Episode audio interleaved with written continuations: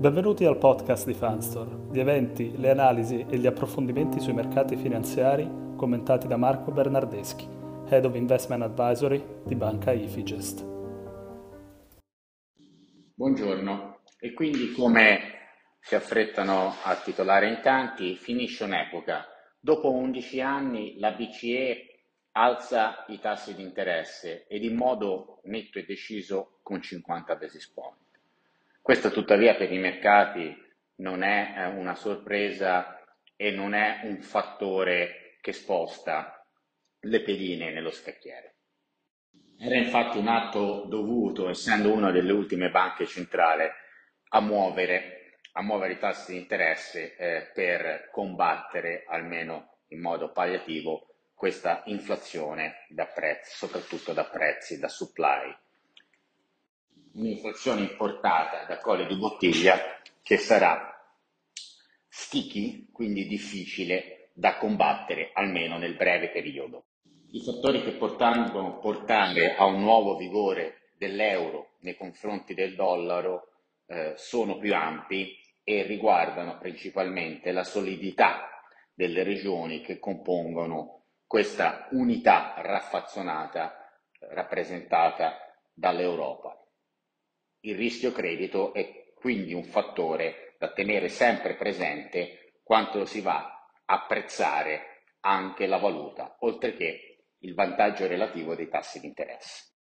I mercati incassano anche senza scossoni la caduta del governo Draghi, ormai abituata, abituati a questo comportamento al limite del paradossale da parte dei politicanti italiani.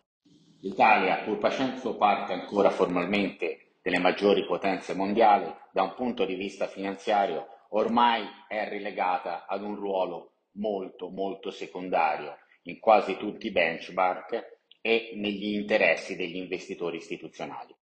Il decadimento storico del nostro paese, l'impoverimento della popolazione ivi residente non subisce soluzioni di continuità e facciamo fatica a vedere un futuro roseo per gli anni a venire, anche alla luce della conferenza stampa della Lagarde di ieri che ha annunciato lo scudo anti-frammentazione che, come atteso, ci sottoporrà ad un gioco e ad un condizionamento necessario e doveroso da parte della comunità europea.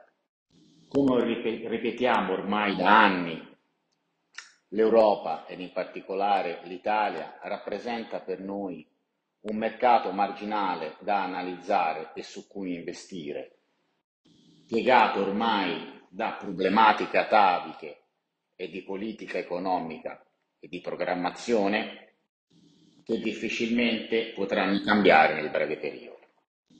I dati sull'inflazione in termini generali continuano a sorprendere al rialzo, l'ultimo quello dell'Inghilterra, anche se alcuni spiragli di positività si affacciano come la progressiva allentamento nelle colli di bottiglia della supply chain e il possibile accordo tra Russia ed Ucraina sull'esportazione del grano. Venendo all'analisi che contano, e cioè quelle relative agli aspetti tecnici e macro del mercato americano, leader, notiamo che la volatilità è ancora alta, specialmente sulle scadenze a medio e lungo periodo.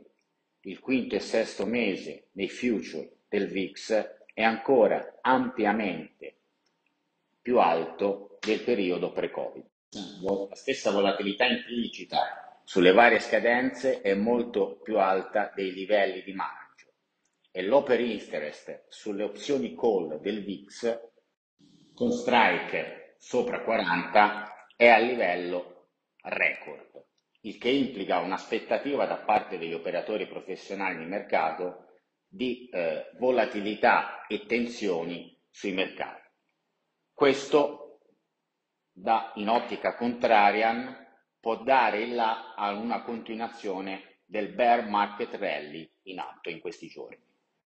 Ancora troppa paura aleggia sui mercati per poter pensare che il massimo di questo bear market rally sia stato toccato. Dall'altro lato, le opzioni future sui dividendi dello Standard Poor's 500 ci disegnano uno scenario futuro poco ottimistico, con una curva di future che implica un payout indeciso, indecisa diminuzione per gli anni futuri. L'oro si mantiene in linea di galleggiamento nonostante la grande forza del dollaro e questo potrebbe preludere nei mesi a venire ad un'ulteriore gamba di rialzo del metallo prezioso. In conclusione, godiamoci questi giorni di rimbalzo sui mercati finanziari, sempre allerta e pronti a ricostruire coperture o a seguire il trend primario che in questo caso è chiaramente al ribasso allorché la volatilità sui mercati si attesterà a livelli inferiori a quelli attuali. A confermare l'incertezza del presente, oltre alla crisi di governo italiana, come eh, discusso in precedenza, abbiamo avuto i risultati a chiusura di Snap ieri sera, che è crollata del 26 per, 27% a seguito di dati sulla pubblicità inferiori alle attese. Un mercato quindi ancora ballerino, che però deve digerire, digerire ancora un po' di nervosismo accumulato nei difficili mesi precedenti, prima di riprendere il trend al ribasso. Per oggi è tutto, ci rivediamo lunedì con un'ulteriore analisi puntuale sui mercati finanziari. Un saluto a tutti.